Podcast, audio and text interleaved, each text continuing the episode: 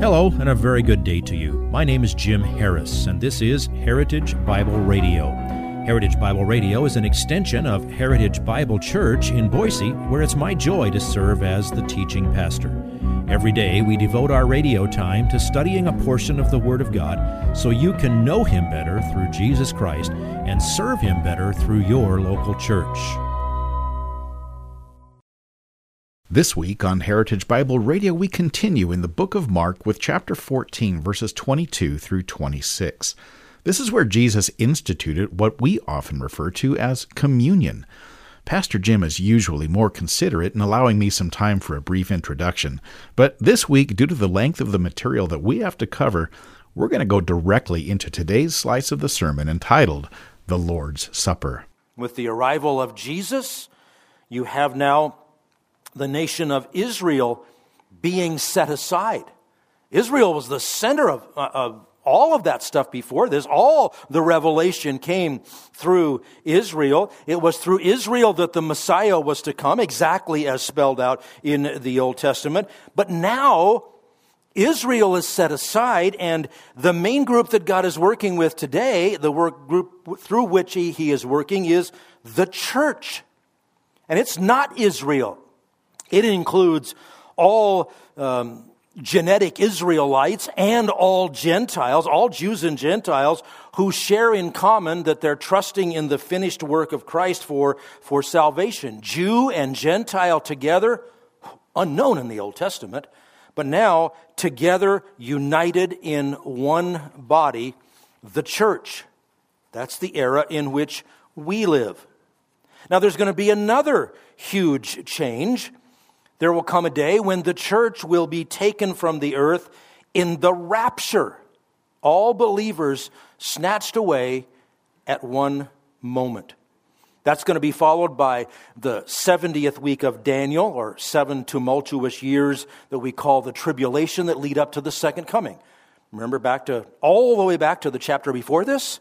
We looked at that in the Olivet Discourse.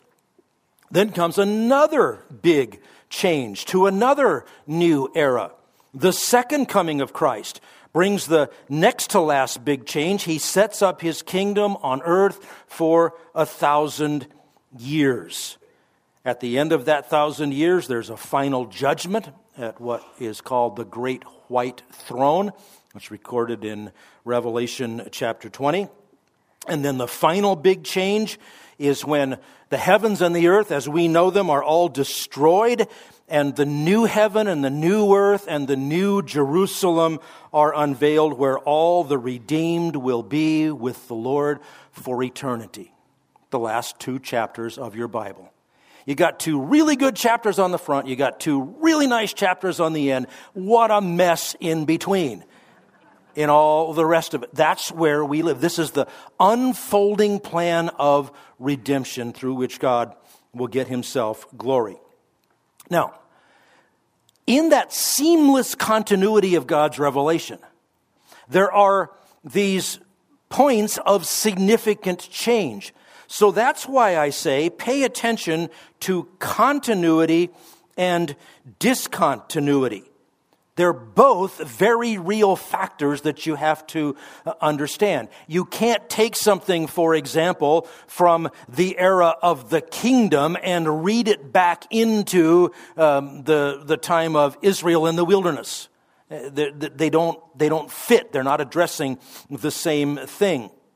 But at every change point, you need to understand continuity doesn't stop always there are things carried over from one era into the next. God's nature never changes. So, God's morality never changes. What is right or wrong never changes from one era into another. Uh, never is anyone saved by the works of the law. Salvation is by grace through faith. The method of salvation never changes. Now, was it regulated differently? Expressed differently in uh, the time before the law and after the law? Yes. Is it expressed differently now in this uh, era of the church? Yes. But God never changes, and so there's always things that are, that are carried over. But there are always things left behind. There are always things nullified. And there are always new things revealed at all of those points of change. Now, here's something else I want you to get. And believe it or not, I haven't forgotten. We're in Mark 14, and we're going to get to those verses. And you're going to like it when we do. It's also important to realize that these changes, I called them change points, these changes from era to era are not, excuse me, are not always immediate. Some of them are, but most of them involve a period of transition. The first change was abrupt and dramatic. Adam and Eve got up one morning in the garden, and by nightfall, they were expelled. That was a quickie, all right? But the change from before the flood to after the flood, how long did that take? Well, they were on the ark for over a year. How much led up to that? 120 years of Noah as a preacher of righteous, uh, a preacher of righteousness, building the ark and, and obviously uh, giving a message of righteousness, even though it was rejected by all but him and his family. So that was a, a long, slow change. The era from the, the era to the law of Moses took a couple of months. The, the Passover, the last night in Egypt, to uh, and the, fe- the seven day feast of unleavened bread that followed it. From there until Israel got to Mount Sinai was a couple of months. And then remember, Moses was up on the mountain for 40 days. Aaron and the ones down below didn't do so hot during those 40 days. But that was a, a, an era, a time of transition from one important era to another. You can argue that the 33 years of the life of Jesus, the whole thing, in a sense, was a period of transition. He came to Israel, right? He came to his own things that he created, and his own people rejected him that, that playing out of him offering them the kingdom and them rejecting it, that's a huge deal. And it leads to the, the revelation that Israel's going to be set aside. Jesus was constantly talking of the fulfillment of the law. He, he was constantly exposing how the leaders of the Jews at that time had, had corrupted God's wonderful law into a works righteousness system. Well, uh, he was inviting them, inviting them, inviting them, but they were rejecting, rejecting, rejecting. Well, there was a spectacular, dramatic point of change when, the day after our text for today, remember the veil of the temple was torn in two from top to bottom while Jesus was on the cross? That was a big deal. Only the high priest could go behind that veil only once a year, only after a very prescribed series of sacrifices. And now it's as if saying, anybody can come. Or as Jesus put it, come to me, all who are weary and heavy laden. I will give you rest for your souls. But even at that, there was another 40 days of transition and waiting. And then Jesus met with the disciples. Then came a big change when he ascended to the Father, but they still had to wait for the Holy Spirit to come upon believers on the day of Pentecost. But the change still wasn't complete. It took some time for all of those trappings of the old covenant to be done away with and for the new covenant to really be fully established. Oh, and yet, you know what? It's not fully established yet because Israel hasn't put themselves under the new covenant yet. Well, the book of Acts records a, a, span of about 40 years of the infancy of this new era of Jew and Gentile united in Christ by faith, something unheard of before that. But this, this new thing was beginning while the old thing was still languishing. The book of Hebrews is the theological parallel to the book of Acts. The book of Acts is the historical record of the transition. The book of Hebrews is the theological record of the transition from Old Covenant to New Covenant. Think of it like a, a, a relay race at a track meet. As one runner nears the end of his leg of the race, the next one starts running.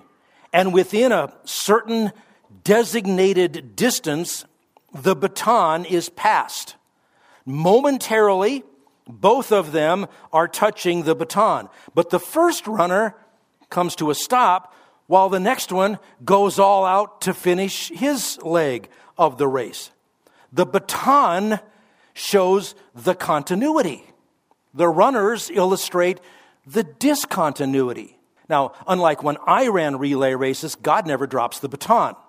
All right? The continuity is intact, but different parts for different eras. Now, in AD 70, when the temple in Jerusalem was destroyed, that was a strong exclamation point on the end of the old, of, of the old covenant. Jesus said it's going to be taken from you. Paul explained how that is going to be for a time until the, the, the, fullness of the Gentiles has, has come in. But Israel is set aside, and the church is now sprinting through the era in which we live.